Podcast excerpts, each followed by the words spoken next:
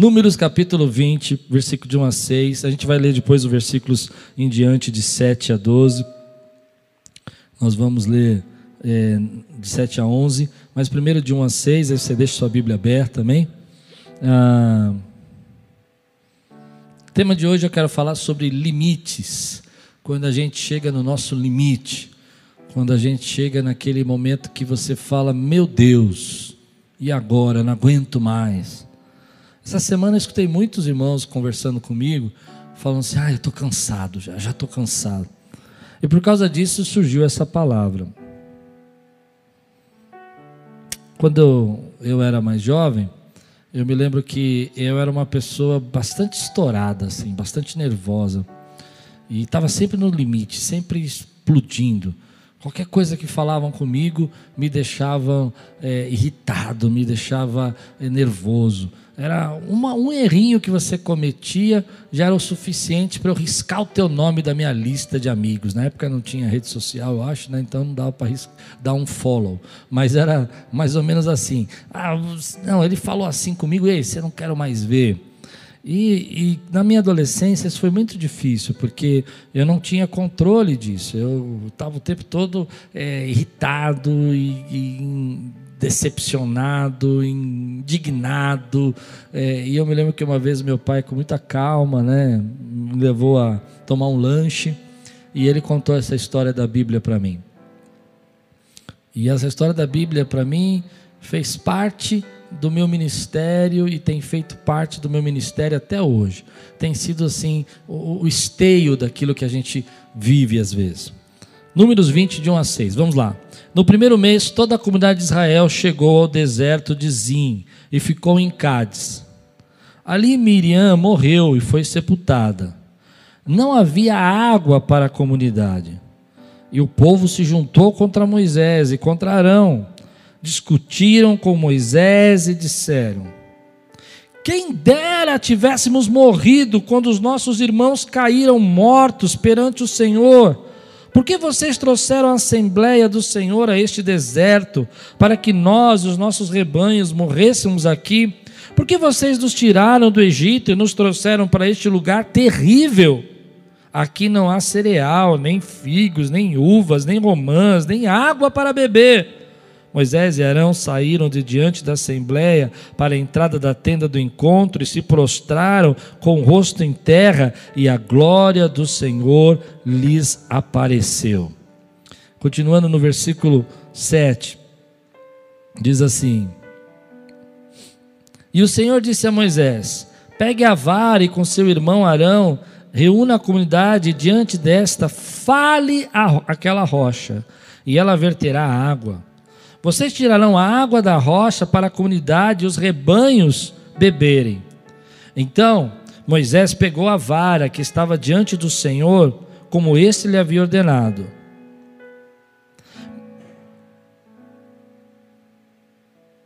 E continue. Então Moisés pegou ordenado. Moisés e Arão reuniram em assembleia em frente da rocha. E Moisés disse: Escutem, rebeldes Será que teremos que tirar água desta rocha para dar a vocês? Então Moisés ergueu o braço e bateu na rocha duas vezes com a vara. Jorrou água e a comunidade e os rebanhos beberam. Vamos orar. Senhor, fala conosco nessa manhã. Traz a tua palavra ao nosso coração. Que venha agora o nosso encontro, venha agora o nosso encontro da alma, do espírito, o alimento que nós precisamos nesse tempo refrigera, Senhor, a nossa mente, traz paz em nome de Jesus. Amém. Esse é um texto que, como eu falei, fala muito comigo, porque naquela época eu estava cheio de ansiedade, preocupações, e meu pai usou esse texto para falar sobre momentos que a gente está no limite, tomando decisões e agindo de forma impensada. E é interessante esse texto porque Paulo, em 1 Coríntios capítulo 10, ele fala que esse texto foi nos deixado como exemplo para que a gente não caia, para que a gente não erre, para que a gente não tome atitudes que não deveríamos tomar. é um tempo de ansiedade, de preocupação. E a Bíblia fala muito sobre isso, fala muito sobre passar períodos difíceis, períodos onde a gente depende da graça de Deus, períodos onde a gente depende da misericórdia do Senhor. A Bíblia tem vários exemplos que não são apenas histórias do passado, mas histórias para que nos sirvam de exemplo, de vida, de sabedoria, para que a gente possa passar por esses períodos. E esse é um tempo assim. Ah, o povo de Israel está peregrinando no deserto já há um bom tempo a Miriam, que é irmã de Moisés é, e uma das líderes daquela congregação, morreu. E eles estão no lugar onde não há água, não há como eles sobreviverem sem água. Eles não têm, às vezes, a ideia do que, do que como isso pode ser resolvido. E aí eles vão ao limite, aquele estresse de estar no deserto, do sol a, a pino, de você viver numa região árida, de você não ter nenhum tipo de, de, de diferença, você não poder fazer as coisas que você quer. Diferença que eu falo assim é você querer escolher um cereal, você querer tomar, comer um figo. Eles não têm, eles têm o maná e as cordonizas e agora não tem a água. E não tem água para os rebanhos. É interessante isso, porque nesse momento eles estão passando por uma dificuldade difícil diante de tudo aquilo que está acontecendo. E, a, Bíblia diz que esse texto, em Números 20, já havia acontecido em Êxodo 17.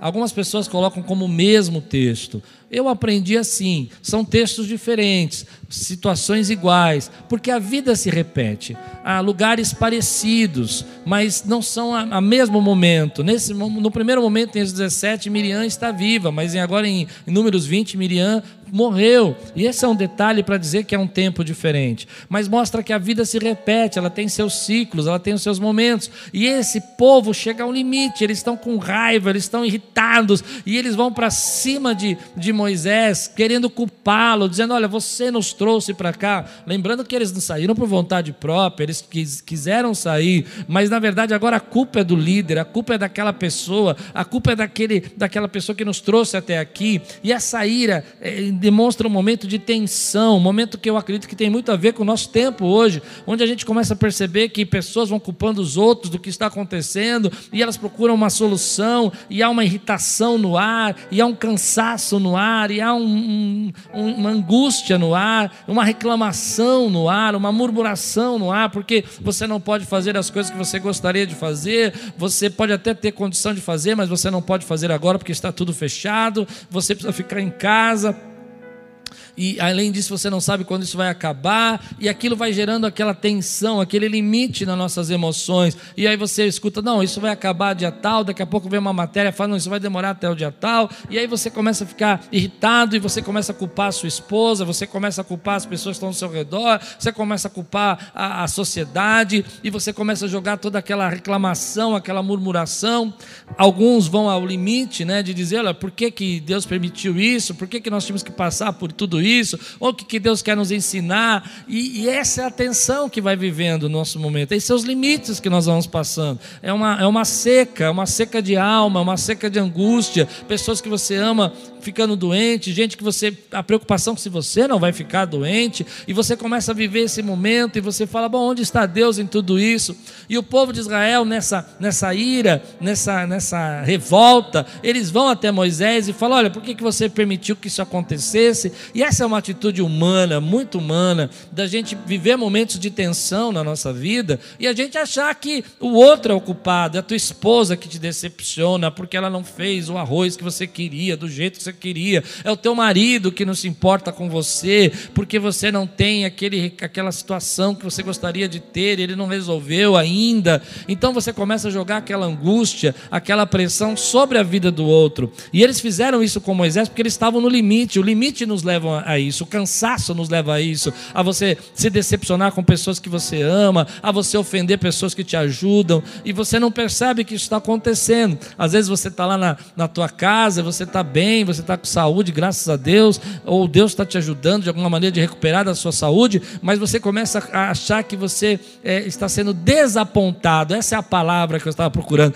Desapontado. É como se você tivesse um desapontamento com aquela pessoa, com aquele familiar, com aquele amigo que não ligou para você, ou para aquela situação, mas você não entende que está todo mundo passando pelo mesmo problema, todas as pessoas passando pela mesma situação. E isso prejudica muito, porque você, você começa a se sentir no limite. E esse limite começa a fazer você reclamar mais, você acusar mais e você ficar preocupado de uma maneira diferente, você fala: Bom, estou cansado, estou cansado, eu estou cansado das pessoas, eu não quero ouvir ninguém, eu não quero falar com ninguém. Ei, calma, deixa, deixa Deus falar com você nessa manhã, não desista ainda, Deus quer falar com você. Meu tema hoje é limite, é quando você chega nesse limite. Então eles vão até Moisés, naquele deserto, porque agora não é mais a pele que está queimada, é o coração que está seco. E eles começam a dizer: Não estou mais só com sede, eu estou com sonhos frustrados, pensamentos frustrados. Aqui não tem cereal, aqui não tem a, a, a figo para a gente comer como tinha no Egito, eles começam a viver toda aquela memória.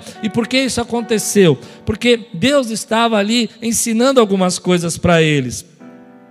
E aí começa o momento que eu acho mais significativo dessa palavra. O momento onde que a Bíblia diz que veio sobre eles na palavra do Senhor, e Deus disse para Moisés: Moisés, pega seu cajado, pega o seu bordão e, e faz com que esse bordão é, leve até lá a, a, rocha e fale a rocha. Moisés já tinha feito isso uma vez, mas da primeira vez ele não falou a rocha, ele bateu na rocha, e dessa vez Deus falou: fale a rocha, e ele foi irado, no limite também, porque toda aquela cobrança, aquela preocupação, é, aquela tensão, as pessoas falando com ele e trazendo para os nossos dias dias de hoje, talvez a pressão que você passa como pai, como é que você vai sustentar a sua família, como é que você vai fazer com a sua carreira, ou como que vai ser a sua empresa, se ela, se ela vai continuar é, pagando seu salário ou não, e toda essa pressão que você começa a viver, você começa a então a deixar aquela angústia, aquele limite também. Não é só o povo de Israel que está no limite, é Moisés que está no limite também.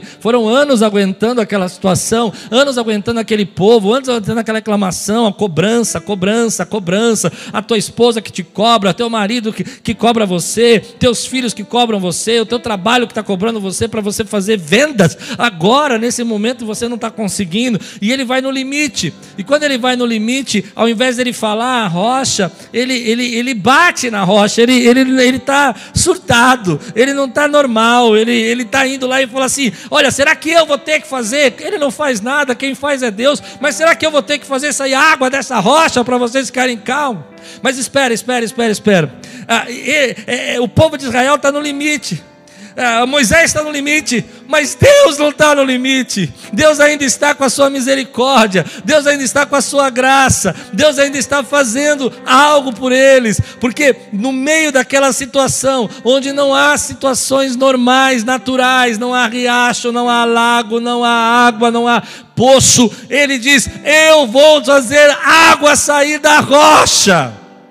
Eu não sei se você entende isso. Ah, isso é muito, muito confuso para mim. Por isso esse texto sempre marcou a minha vida. Porque é, a Bíblia diz em 1 Coríntios, depois você lê lá, capítulo 10, Paulo parece dar a entender, diz os comentaristas, que essa rocha era levada por eles, a rocha o seguia. Então era, um, era uma rocha que não era, estava presa a nada. É, se foi assim, como a Bíblia diz em 1 Coríntios capítulo 10, que eu acredito na palavra de Deus, acredito que é a verdade, é, ainda é mais sobrenatural porque a água vai dar água para eles, mas é, é, Deus está mandando misericórdia. E aí tem uma lição para a nossa vida. A lição é a seguinte: bom, porque Deus não tirou o deserto, ou porque Deus não, não nos fez enxergar como fez Agar enxergar um poço, ou porque Deus não trouxe um oásis e criou um oásis, ou porque Deus não fez uma, um pequeno lago ao redor deles para que eles pudessem ter a visão de quantas águas eles teriam, ou de quantas, a, quanta água eles teriam por quanto tempo. Não, Deus colocou água dentro de uma rocha onde eles não podiam ver. Entenda essa revelação que eu quero trazer para a tua vida, meu irmão. Eu não quero te informar hoje, eu quero trazer uma revelação para você. Ele colocou aquela água dentro de uma rocha onde eles não podiam ver a quantidade, quanto ia sair, o quanto ia sair. E eu fico imaginando eu ansioso do jeito que tem. Pensa nisso, Diego. Tem uma água, pensa, Karina, uma água na rocha. E aí você começa a ver aquela fila, o pessoal indo pegar água. E você fala, meu Deus, você podia ter feito pelo menos um poço, porque poço a gente sabe que é difícil acabar. Mas se houver água na rocha, pode acabar. Eu não sei o tamanho daquela rocha que eles tinham, mas eu fico imaginando se eles levavam, não podia ser uma rocha muito grande. 1 Coríntios capítulo 10 fala que a rocha eu seguia e a rocha é Cristo. Olha que, olha que coisa. Então eu fiquei imaginando, essa foi uma revelação nova que Deus me deu. E eu fico imaginando aquela ansiedade, você saber se a água vai acabar, não vai acabar. Mas a misericórdia de Deus está lá. A misericórdia de Deus está dizendo assim: Ei, eu sou a rocha que jorro vida sobre você. Eu sou a rocha que jorro saúde sobre você. Eu sou a rocha que jorro esperança sobre a tua vida. A rocha é Cristo, disse Paulo em 1 Coríntios capítulo 10, e Ele é aquele que está hoje fazendo a tua vida, querido, existir e continuar existindo. Mas olha, não se engane, água na rocha não é fácil. Não é fácil. É a misericórdia, é a esperança, e você começa a falar, Deus, tudo bem, Deus, tudo bem, legal. Sobrenatural esse negócio aqui que o senhor está fazendo. Mas deixa eu dizer uma coisa para o senhor. É, não era legal só fazer um oásis, já saíam uns, uns figuinhos, já tinha aparecia lá um, umas frutinhas, né? Dava até para pôr uma redinha. Não, não, não, é água na rocha. Aí você fala, Deus, mas o Senhor é Deus, você não podia dar uma saída para esse deserto, dar uma encurtada e já levar a gente para a terra? Não, não, não, é água na rocha. Aí você diz, bom Deus, tudo bem, vamos pensar uma coisa mais legal. Um poço, pelo menos, a gente pode ir lá ver a profundidade, dá para enxergar quando tem água, quando está acabando. Não, é água na rocha. Aí você fala, bom Deus, olha, eu acho que podia fazer uma coisa mais legal. Senhor podia aqui criar um lago e nos dar um lago. Não, não, não, é água na rocha. Se você vai entender o que eu vou pregar agora, recebe essa palavra, vamos fundo nisso. Posso ir fundo nessa mensagem? Meu irmão, pensa nisso. Deus está suprindo as nossas necessidades, está suprindo a tua saúde, está suprindo a sua, a sua, sua vida, a sua família. Ele está enviando agora saúde para a tua casa. Em nome de Jesus, eu oro para que você receba saúde. Ele está enviando graça para você, paz para você, ainda que você esteja no limite. Mas quem já viveu de água na rocha sabe que não é fácil.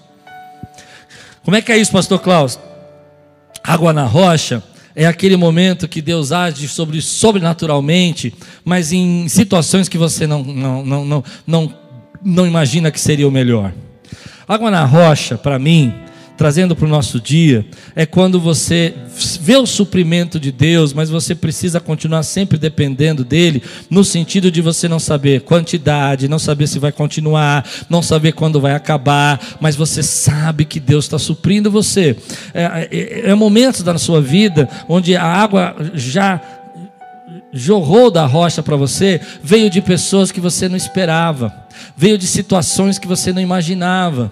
Esse é um tempo que Deus vai operar dessa maneira, eu creio, já está operando. Eu vejo como Deus tem tido misericórdia de nós, querido, jogando água na rocha. Ah, a gente não pode fazer o culto presencial, mas você está assistindo online e a palavra de Deus está indo aí sobre sua vida, está ministrando sobre você, como se fosse água sobre sua vida. E aí você fala, ah, mas eu queria estar tá lá, Deus. Eu podia parar com essa praga, mas a praga tem um tempo o deserto tem um tempo, e aí você precisa entender que Deus, na sua misericórdia, querido, Ele vai suprindo você. Às vezes através de pessoas que você nem, nem falava mais, nem gostava das pessoas, através, através de gente que você tinha dificuldade de se relacionar com ela, e é água na rocha sobre sua vida, ou um emprego, querido, que não é a, a, a, o emprego do teu sonho, não é o emprego que você gostaria, mas é água na rocha sobre você, para que você possa passar por esse período, ou às vezes é um momento da tua vida que você fala, meu Deus, olha, essa situação aqui na minha casa, eu preciso de uma solução, e você não imagina que que viria desse, desses lugares. Eu me lembro quando uma vez eu passei por um período também muito difícil e vários momentos da minha vida a água veio da rocha. Não foi um grande lago, não foi um grande oásis, não foi um lugar que eu sabia como ia acontecer, não, foram pessoas. Gente que às vezes até não conhecia muito bem. Foram situações que Deus abriu oportunidades e trouxe o refrigério trouxe a água para matar a sede daquele momento, e eu precisei confiar, e você vai precisar confiar, mas a água na rocha em tempos de deserto. Essa é a palavra, querido. Você que está no limite, a água na rocha, espera, tem a água na rocha. Deus tem a maneira como suprir tua vida. Essa foi uma grande lição que eu aprendi na minha vida. Por isso que eu gosto desses textos, gosto de Ezequiel, como preguei semana passada, e gosto desse texto, porque eu me lembro do meu pai, eu um garoto intempestivo, irritadiço, e eu queria brigar com todo mundo, eu queria discutir, estava no limite, e às vezes eu queria fechar a porta que Deus estava abrindo, eu queria mudar de emprego antes da hora, eu queria quebrar amizades e alianças sem necessidade, porque eu não entendia que ali Deus estava usando aquela situação como uma água na rocha na minha vida. Esse é o tempo que a gente está vivendo. Muita coisa que você quer fazer, você não pode fazer. Muita coisa que você deseja fazer, você não pode fazer. Muito lugar que você quer ir, você não pode ir. E às vezes você começa a viver o limite disso tudo. Às vezes você acha que seus filhos não estão respeitando você como você deveria ser respeitado, você está no limite. Porque agora está todo mundo no mesmo espaço. Ou você sai para o trabalho e você vê agora essas mudanças, essas, esses pensamentos que a gente não entende se é certo, se é errado, e você começa a pensar, isso não devia ter sido feito. E aí você entra nesse estresse. Mas lembra que Deus tem suprimento. Ele ainda é o Jeová Jireh. Ele ainda é o Deus que faz fluir rios de água viva sobre sua vida, porque a rocha é Cristo. Ele ainda te ensina, querido, que nesse momento Ele é a fonte de água que você precisa para matar essa sede de alma, matar essa sede de, de angústia da tua vida. Mas vou correr um pouco, querido. Então, essa é a parte que me toca, porque nesse momento Moisés está no limite. E eu, como disse para você, eu era esse garoto do limite. E eu gostava de, ao invés de falar com a rocha, eu gostava de bater na rocha. E Moisés é assim, ele está irado, ele, ele tem problema com ira, Moisés.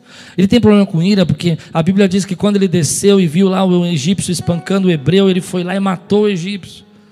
Ele tem problema com ira porque a Bíblia diz que quando ele recebeu as tábuas das leis que Deus deu a ele e escreveu nas tábuas, entregou pronta para ele, ele viu Arão e o povo pecando. Ele podia ter quebrado a cabeça, ele podia ter quebrado o bezerro de ouro. Ele vai e quebra as tábuas da lei. Ele está irritado. Ele fala: Ah, eu quero Deus. Eu me solidarizo com isso porque se você não me conheceu quando eu era garoto, quando eu era adolescente, eu era desse jeito de bater na rocha. Qualquer coisa que fala: Tá bom, então não quero mais mais, então vai embora, e fechar. E Deus falava assim: vai lá. E, e aí você começa a tomar decisões que você não deveria tomar, porque você está no limite, você está cansado, e ao invés de você falar, você bate nas pessoas, você bate nas pessoas que te ajudam, você bate nas ro na rocha que Deus quer fazer jorrar água sobre sua vida, você reclama, você murmura, e eu sei do que eu estou falando, porque nesse momento às vezes dá vontade de bater na rocha e falar assim: ah, tá bom, você está tá reclamando o quê? Já bateu na rocha? Bater na rocha é aquele momento que você toma a decisão que você sabe que depois você vai se arrepender. Você maltrata a gente que te ama, você trata mal aquele que você sabe que vai te ajudar ou que te ajudou, ou você começa a ficar é, angustiado, irado e descontar nos outros, e até mesmo em Deus. Você, ah, não vou orar. O senhor não está respondendo a minha oração. Senhor, olha, já faz dois meses disso. Oh, meu Deus. E se você tivesse passado 40 anos no deserto, como é que estaria? Por isso, Paulo, em 1 Coríntios, capítulo 10, ah, estou pregando bem hoje, vai. 1 Coríntios capítulo 10, Paulo fala uma coisa fantástica, ele fala assim: essas lições do deserto foram deixadas para nós, para que você não caia. Se você está de pé, cuidado para que você não caia, ou seja, não deixe esse momento fazer você agir de forma intempestiva, não bata na rocha, espere Deus agir, fale com Ele, clame a Ele. Isso é bacana porque o povo que clama com Moisés, mas Moisés fala com Deus. Isso é importante, querido. Às vezes você está reclamando para pessoas que não podem resolver o seu problema, clame ao Senhor. Até aí Moisés agiu certo, ele foi falar com Deus, ele errou depois porque ele estava angustiado irritado com aquelas pessoas. E às vezes nós tomamos decisões emocionais que são passageiras, que a emoção passa, e tomamos decisões baseado nessas emoções que vão ser duradouras, que não vão terminar. As emoções passam, as decisões são permanentes. As emoções passam, querido Mas as, as decisões são permanentes. E muita gente nesse período começa a tomar decisão baseada em emoção, batendo na rocha. Eu vou dizer isso para você que eu acredito muito. Esse é um tempo de você tranquilizar o seu coração. Não deixar que, indo para o limite da angústia, da preocupação, do medo que está no ar hoje, desse pânico que as pessoas estão, estão vivendo, levar você ao limite de tomar decisões que não são fáceis de serem revogadas, que você não vai conseguir, talvez, voltar atrás. É isso que vai acontecer na vida de Moisés, ele vai tomar uma decisão. E por causa dessa decisão de bater na rocha com toda essa ira, que Deus chama, olha que interessante, Deus chama de incredulidade. Eu não sei se você entende por que, que Deus chama essa atitude de incredulidade. Porque quando você sai da obediência, quando você sai desse estar debaixo da graça de Deus, quando você sai de estar debaixo, de ser guiado por Deus e parte para as suas decisões, e parte para as decisões da emoção, parte para a decisão de fazer, eu tenho que resolver, você acaba saindo da, da fé para a incredulidade. E, e, e, e a Bíblia está dizendo para nós que essa decisão de, de Moisés que foi baseada na emoção e não na razão e não na fé, levou Moisés a perder o direito, a oportunidade de entrar na terra prometida. Porque emoções são passageiras, mas decisões são permanentes. Você está tomando decisões e num tempo de você confiar em Deus e acreditar. Por isso, esse é o tempo de você se encher do azeite, se encher da presença de Deus. É o tempo de você não ficar perguntando para você mesmo por quê, para que, que tudo isso está acontecendo, onde está. É o tempo de você se derramar na presença dEle e agradecer, e agradecer por Deus estar jorrando água nesse deserto na sua vida, seja ela como for. Geralmente o problema de você viver dessa desse tempo de jorrar água no deserto da pedra, é que não é do jeito que a gente quer. Deus não está trabalhando da maneira como a gente quer.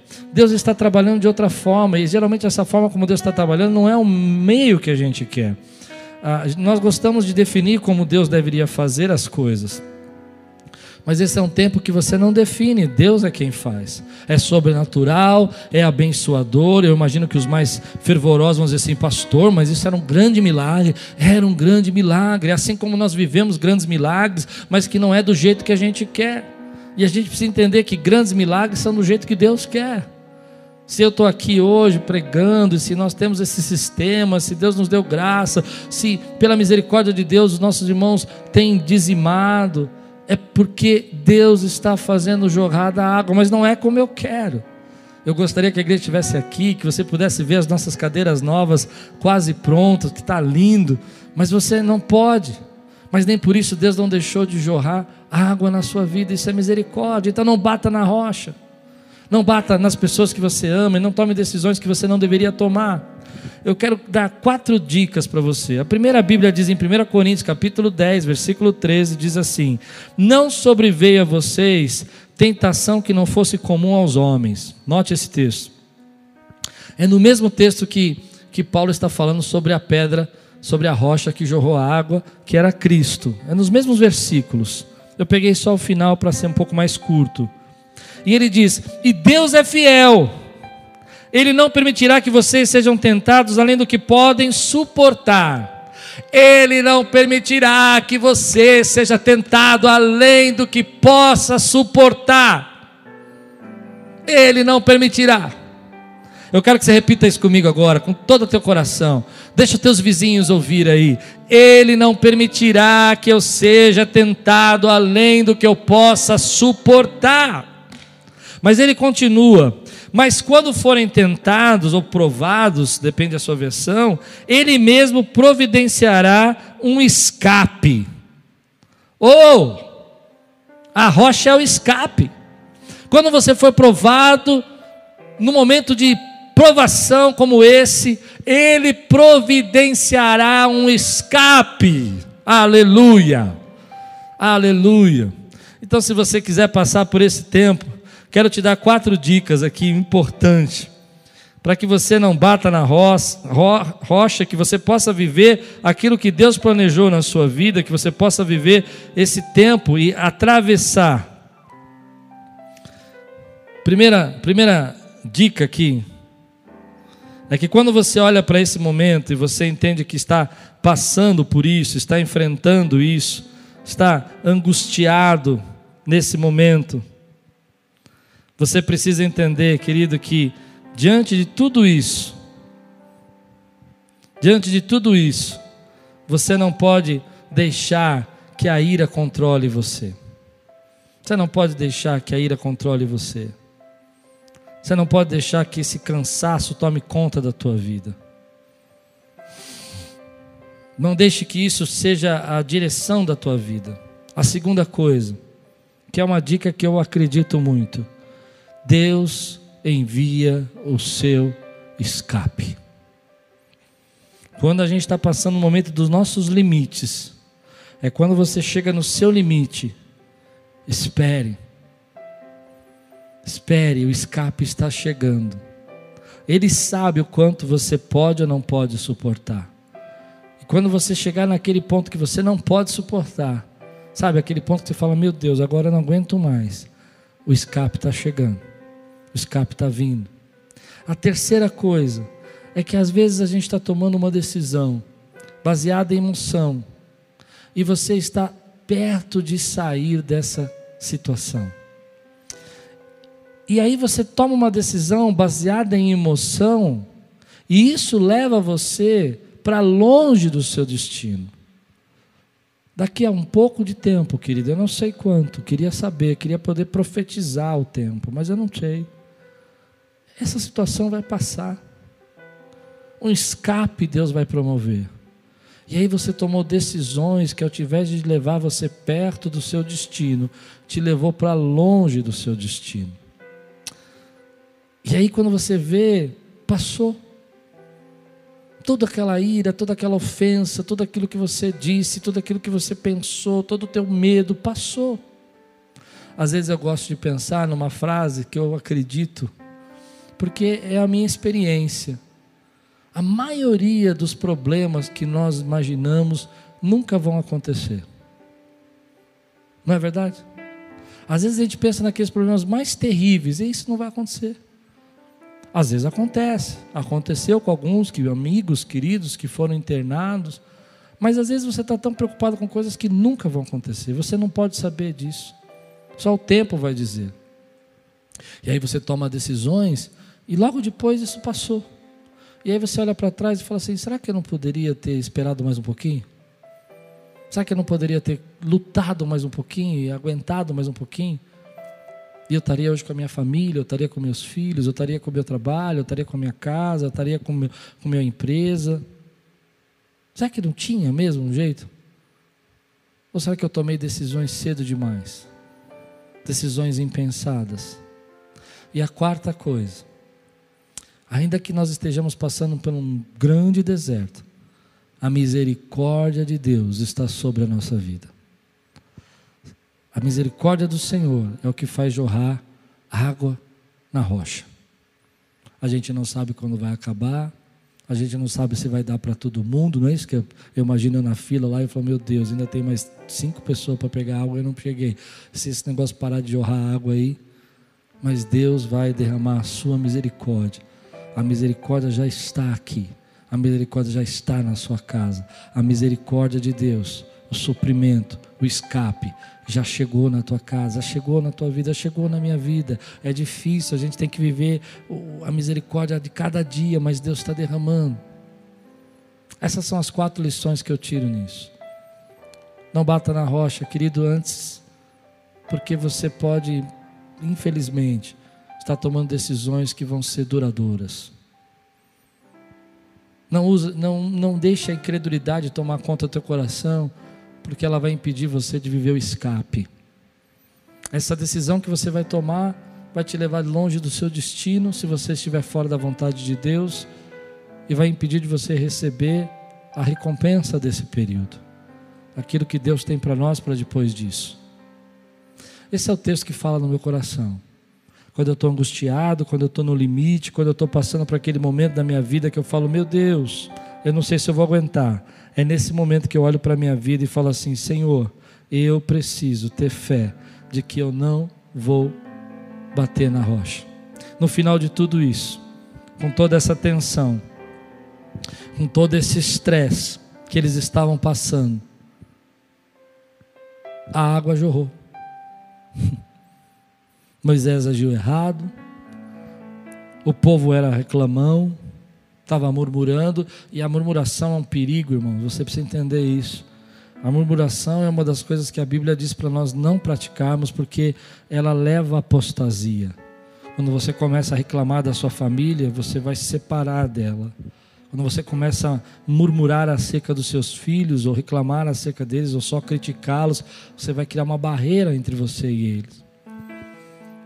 Mesmo assim, Deus derramou a misericórdia dele, a água jorrou. Mesmo assim, a água jorrou. Mesmo assim. Mas isso não é porque Deus avalizou a atitude. É porque Deus é misericordioso. Isso não é porque Deus concordou. É porque Deus sabia da nossa necessidade, da necessidade daquele povo. Por isso, quando Paulo vai dizer sobre isso, em 1 Coríntios capítulo 10, versículo 4, ele fala que isso foi nos dado como exemplo para que a gente não caísse em tentação. A Bíblia diz assim: e beberam, versículo 4, e beberam da mesma bebida espiritual, pois bebiam da rocha espiritual que os acompanhava, e essa era rocha era Cristo. Embora eles bebessem da rocha e da bebida espiritual, mesmo assim, eles deixaram o coração amargurado e deixaram isso tomar conta da vida deles. Quero terminar dizendo para você: às vezes você está passando por esse tempo e é um processo, e é um momento, mas lembra que a misericórdia do Senhor e o escape vem. Na hora que a gente nem imagina, no momento que a gente nem pensa. Daqui a pouco vem uma pessoa, vem uma situação. Muitos irmãos falaram isso para mim essa semana. Pastor, Deus tem suprido. Pastor, Deus tem suprido. Pastor, Deus tem suprido. Essa é a misericórdia do Senhor. Talvez não seja do jeito que você quer, não seja da maneira que você quer, mas é a graça de Deus derramando sobre sua vida. Que Deus possa hoje fortalecer você com essa palavra e que você vigie, querido. É tempo de você vigiar.